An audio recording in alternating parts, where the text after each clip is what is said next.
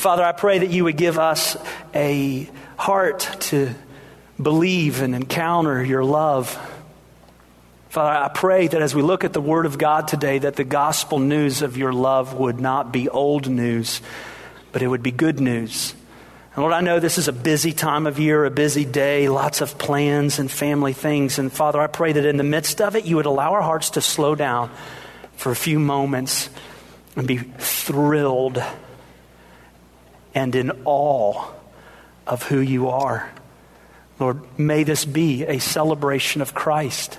And Father, I ask you to forbid that we would be so busied by the activities of our Christmas celebrations that we would neglect to adequately worship Jesus today. So be glorified among us. And Lord, we know we're not the only church in town. We're not the only children of God in this geography. And so I pray for Pastor Joe Crandall and the family of faith at Clear Lake Baptist Church that you would pour your spirit out on them. May they know and love and live and proclaim the gospel of Jesus. May it go well with them. And Lord, I pray that not only would they gather in the name of Jesus, but they would scatter in the power of the Holy Spirit on mission to transform where they live, work, learn, and play uh, by the mission gospel of Jesus Christ. Lord, we love you.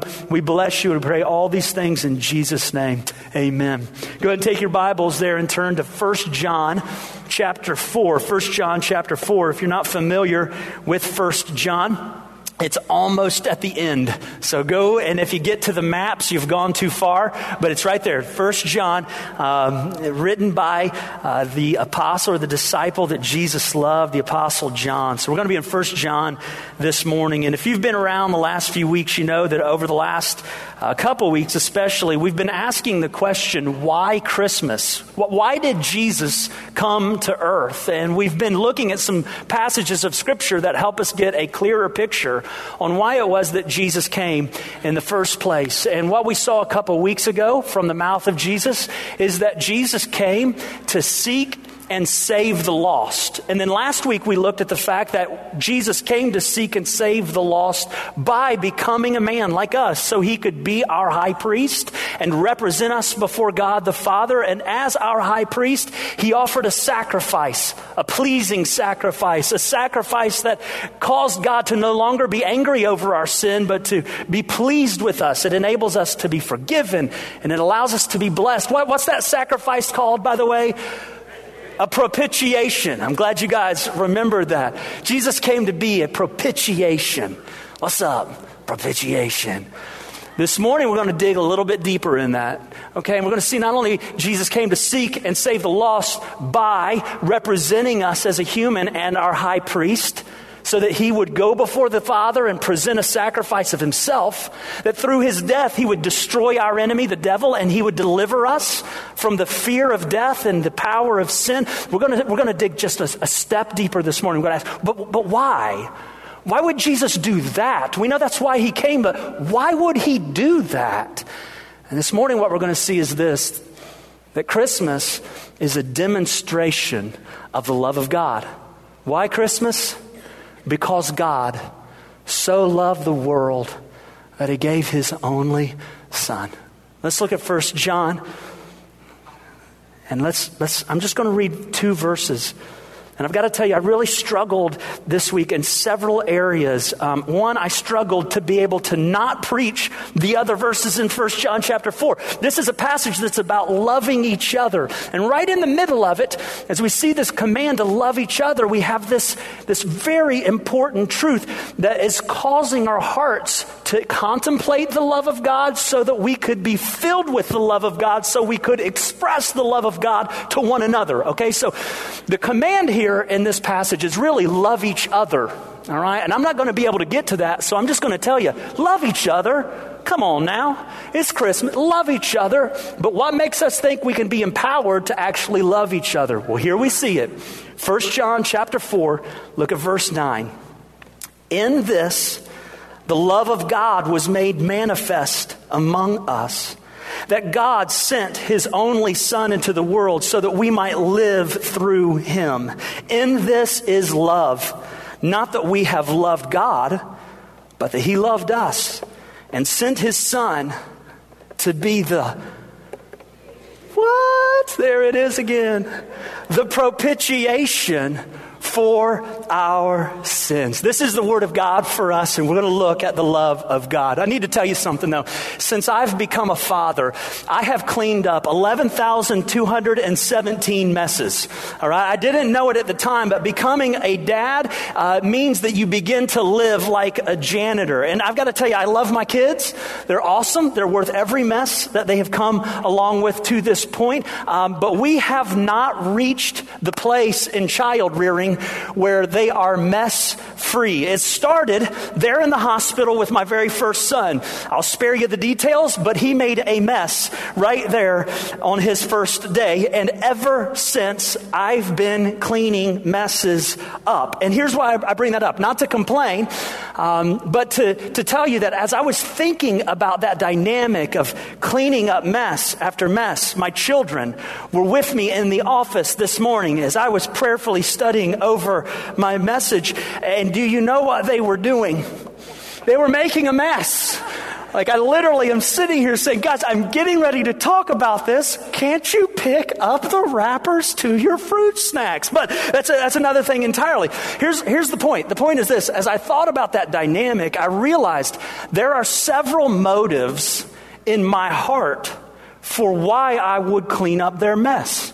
I realize that there are times where I have cleaned up a mess out of frustration. Any dads know what I'm talking about there? Clean up the mess out of frustration. I'll give you an, in, uh, for instance, and, and, an instance. I don't even know what that is. It's an, an instance. Um, like my kids have gone to bed and I didn't know it, but they had turned our living room into a minefield of Lego pieces. And so on my way to the bedroom myself, I stepped barefoot on Legos. And just so you know, stepping barefoot on Legos is the best possible way to extract government secrets from a prisoner of war. It hurts so badly. In that moment, at 10 o'clock at night, I am cleaning up a mess out of frustration. I sound a lot like the dad off the Christmas story. That's another thing entirely. Sometimes I have cleaned up a mess out of selfishness. And I'll give you for instance of that. When I'm cleaning up the garage and I don't even allow my kids to help because I want it a specific way known as my way. And I don't even want them to get involved because I want my garage like I want my garage. It's actually selfishness. I don't even let them take part in it. I want it my way. Sometimes I've cleaned up a mess out of pride. I'll give you an instance of that. Is when I have people coming over to our house and I'll go in to my children's room after they've already done their very best. And I give it to them. They've done their very best to clean and straighten their room. I go in and I clean it up to my satisfaction. I, I straighten things. My kids will tell you I can be obsessive about the lines on comforters. Use the lines to square your edges, people. Come on, that's why they're there. It's the only reason you would have a plaid pattern on a comforter, so you could get it straight on your bed. And I'll, I'll straighten up their books, and they'll always say, Hey, should we clean our, our room to our standard or your standard, Dad? And I would say, Come on now. And it's actually pride. I want people to think we actually live like that. Well, anyhow, but, but I'll tell you what, here's the, here's the reality. I can honestly say, that even though there are times where I'll clean up a mess out of frustration, even out of selfishness, even out of pride, I, I can tell you there's actually one reason that's more common than any other reason. As a matter of fact, so often I will do something from this reason that I actually ask my kids a lot. Why do you think dad would do this? And they answer, I'm going to test you guys. What's the answer to that when I say, hey guys, why do you think dad would do this? Because I love you, because I love my kids. Man, I was nervous there for a second. Mia looked like she was going to say, because you're selfish. That's why you do it, because you're selfish, Dad. I love my kids deeply and without hesitation. I love my kids before they were born and had done anything good or bad, right or wrong. I love my kids when it comes with a great cost and sacrifice. I love my kids. And if we go deeper into the question, why Christmas? When we go deep enough, we will see the answer to why God sent Jesus to this earth, why the Son of God became a man, why he would leave the throne of heaven and the worship of angels to become a poor and lowly servant, why he would seek and save lost people who had rebelled against him, who hated and despised him, who ultimately rejected and murdered him once he came, why Jesus would take on your weakness and my weakness and endure our death as a payment for our sin. If we want to get to the heart of Christmas, church, then we had better not miss this all important truth. Christmas is a demonstration that God loves you. Amen. The Almighty, wonderful God loves His kids deeply and without hesitation. He loves his kids. Before we were born and had done anything right or wrong, good or bad, God loves his kids when it comes at great cost to himself and the sacrifice is high. God loves his kids. Now, some of you would say, we aren't the only thing God loves, right? No, God loves His glory and He loves righteousness and holiness and justice. And we would be wrong to diminish His love for those things. But we would also be wrong to diminish His love. The reality is, guys, that God has chosen to set a special love, a perfect, unrelenting love on His people. The Bible, in so many ways, is a love story. It's a love letter. Ephesians 3 says that God's love is incomprehensible. The Psalms are filled with reminders that God has a steadfast, unmovable, never changing love that will not diminish no matter what. Romans 8 says that nothing can separate us from the love of God that is ours in Jesus Christ. And the Bible ends with this vision of God living with his people like a bride and groom would live in love love with one another. But listen, it's not just a letter in which God says, I love you. Verse 9 says something. Look what verse 9 says. It says that the love of God was made manifest among us. That word made manifest means to make something visible. It means that you might be talking about something, but you, you choose to make it known, make it seen, make it visible. It's like what happens when a kid on the playground is bragging about all the things he can do, something that's amazing and incredible. There's some point in time where someone on the playground should say, Hey, bro, don't tell me, show me, right? Don't, don't, don't talk the game, back it up. And if that kid who's bragging about all that he can do actually does what he says he could do, his ability is made manifest. It's visible, it's revealed. And, church, God doesn't just say he loves us, he shows us. He isn't the kid who talks a good game and doesn't back it up, not even close. God has been clear to say, I love you, but God has made his love visible. He didn't just tell us, he showed us. And how did he show us? When did God manifest his love? Look at verse 9. In this, the love of God, in this, something's getting ready to happen that will show us the love of God. The love of God was made visible among us. And what's that next phrase? That God sent his only son into the world. Do you hear what you just read? God's love became visible. It was manifest when God sent his only son into the world. When did God send his son into the world? What do we call that? Christmas. Half of you passed the test. There is there is something powerful that we need to see. Christmas represents the moment that the Son of God stepped into this world as the visible display that God so loves us. Verse 9 is clearly teaching that Christmas is a day, is a moment that displays the love of God. But you may be sitting there and thinking, um, I feel like I've heard something else too. That the demonstration of God's love isn't just a manger, it's something more. What is that something more? Well, let's keep reading in verse 9. Look at verse 9 again. In this, the love of God was made manifest, visible among us, that God sent his only Son into the world so that we might live through him. In this is love. Look at this. Not that we have loved God but he loved us and sent his son to be the propitiation for our sins. Now, some of you are pros at propitiation. We talked about this last week.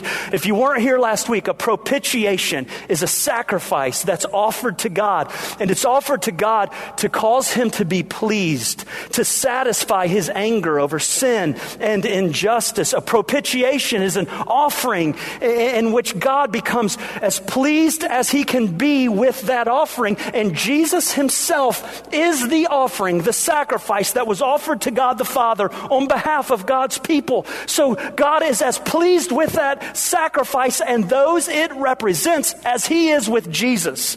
It means we are blessed by God because God is as pleased with his children in Christ as he is with Christ. Amazing, mind blowing news that Jesus died as a sacrifice. But here's the question when did that happen? When, when did Jesus die on the cross as a sacrifice for sin? It didn't happen in the manger, right? It happened on the cross. So, in these two verses, I hope you noticed, one said, In this you see the love of God, and verse 9 says, In this you see the love of God. 9 and 10, both, in this you see the love of God.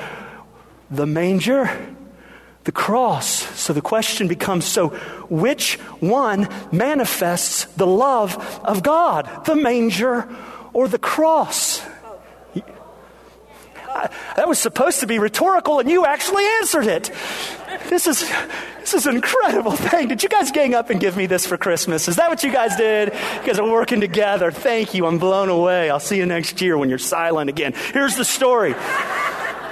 You're exactly right. The manger and the cross display the love of God. And here's how the Holy Spirit whispered this to my heart. Listen to this today. You will see the love of God most clearly when you look at Christmas through the lens of the cross. You will see the love of God most clearly when you look at Christmas through the lens of the cross. Friends, God sent His Son who left the throne of heaven, the worship and adoration of angels. A place where he ruled the universe as king and creator. The, the angels bow before him, covering their face because to look on him in his holiness is too great for even a, a, an angel that has never sinned. And they cry out to one another, Holy, holy, holy is the Lord God Almighty. The whole earth is full of his glory. Jesus Christ left that scene to be born on this earth, and he didn't come on a sightseeing trip or a restful vacation. Jesus was laid in a manger, not a hammock. And he lived on this earth on a rescue mission that was motivated by love. He was despised and rejected by men. He, he, was maligned and hated to the point that he was murdered on a cross.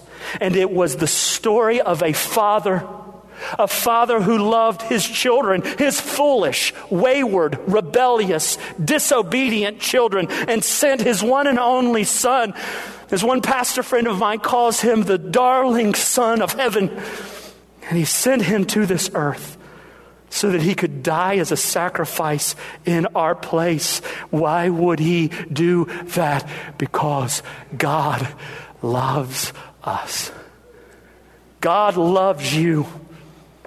And you need to hear that you are loved today with an incomprehensible love. The mighty, holy, glorious God of all creation, the one whom angels worship and adore, loves you, the most beautiful, desirable, wonderful being in all of existence, loves you.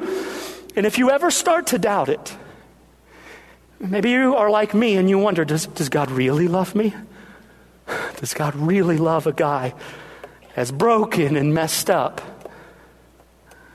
as prone to wander and sin and rebel as I am. Does God ever love me? If you're ever if you're ever tempted to question, I want to encourage you, would you look at Christmas through the lens of the cross? Does God love us? Did he come? Did he come? Did he spare any expense or sacrifice? Did he hesitate? Did he second guess? No, not at all. At just the right time, God sent his son into this world so we could live, so that we could live with the fullness of life, abundant life, eternal life. What more could he have done to show us than to send his son at Christmas on a mission to the cross? It reminded me of a story that I'd heard by an author named Brennan Manning. Uh, some of you may have heard of Brennan Manning. His, his life, his ministry was actually surrounded by a lot of controversy, and I certainly uh, can understand why, and I certainly don't sign off on all of his theology. But Brennan Manning told a story that reminded me, that I was reminded of this week. Brennan Manning, Manning was a, uh, a, a guy who was born in Brooklyn, New York, and his name at birth was Richard Francis Xavier Manning. In his early years, he went by Richie. And in Brooklyn, Richie Manning had a best friend named Ray. And Ray and Richie uh, were best friends all growing up. They went to high school together. They bought cars together. They double dated together. They, they even enlisted in the army together. And they fought in the Korean War side by side together. Best friends one night in the middle of war, they were sitting together talking in a foxhole, and they were reminiscing about the good old days in Brooklyn. And suddenly, in the middle of their chat, a live grenade came flying into the foxhole between the two of them. And to hear Brennan Manning tell the story, he says that Ray looked at him, he quickly smiled, and then he threw himself on the grenade, dying so that his friend might live. Years later, if you guys know the story of Brennan Manning at all, you know that Brennan became a priest in the Catholic Church. And as a priest, he was encouraged to change his name in honor of a saint. And Richie Manning immediately thought of the closest thing he knew to a saint, which was Ray Brennan, his best friend. And he changed his name to Brennan Manning. That's how that name came to be. And Fast forward through the years, Brennan Manning, priest in the Catholic Church, continued to struggle.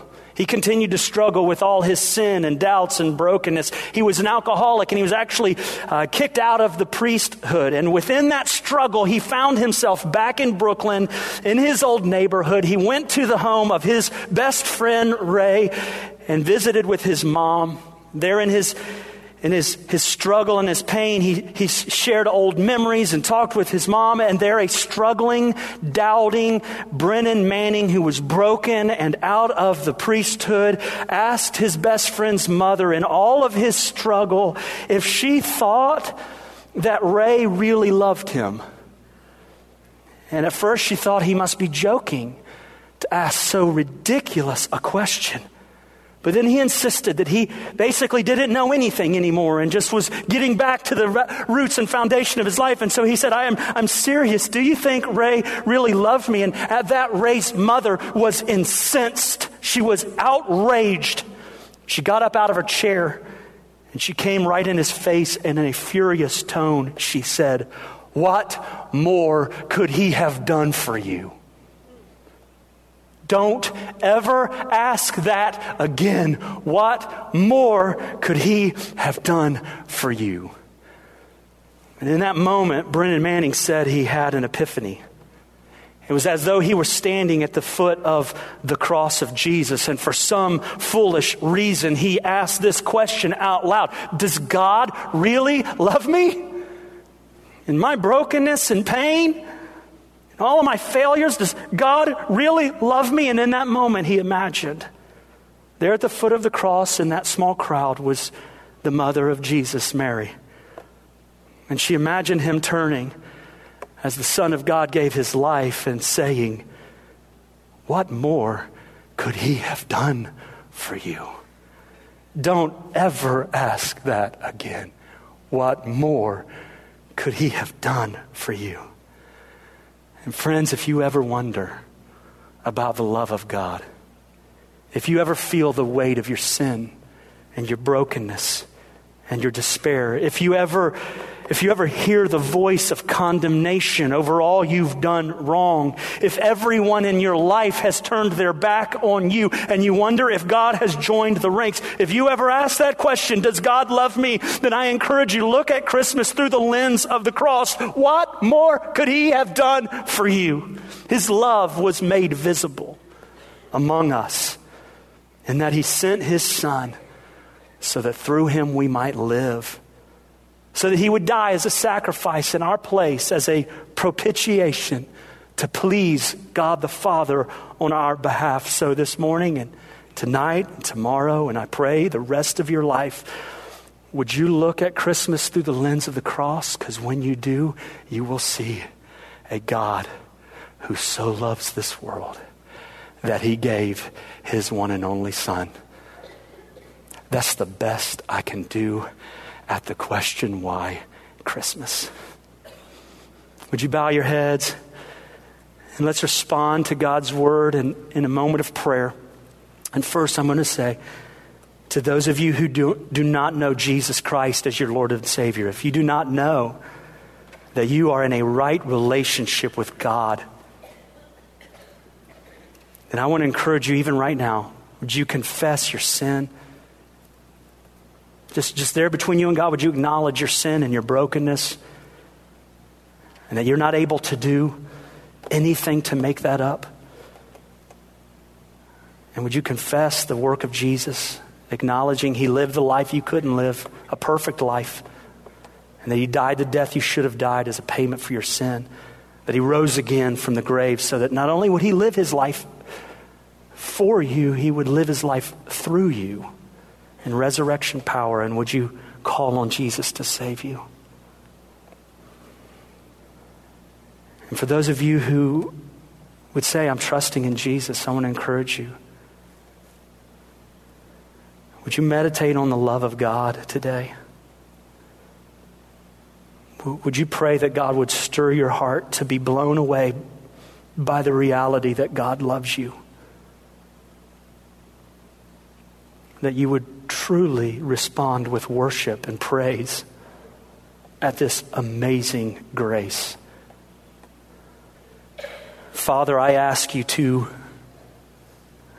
set our hearts, fix our hearts on Jesus today.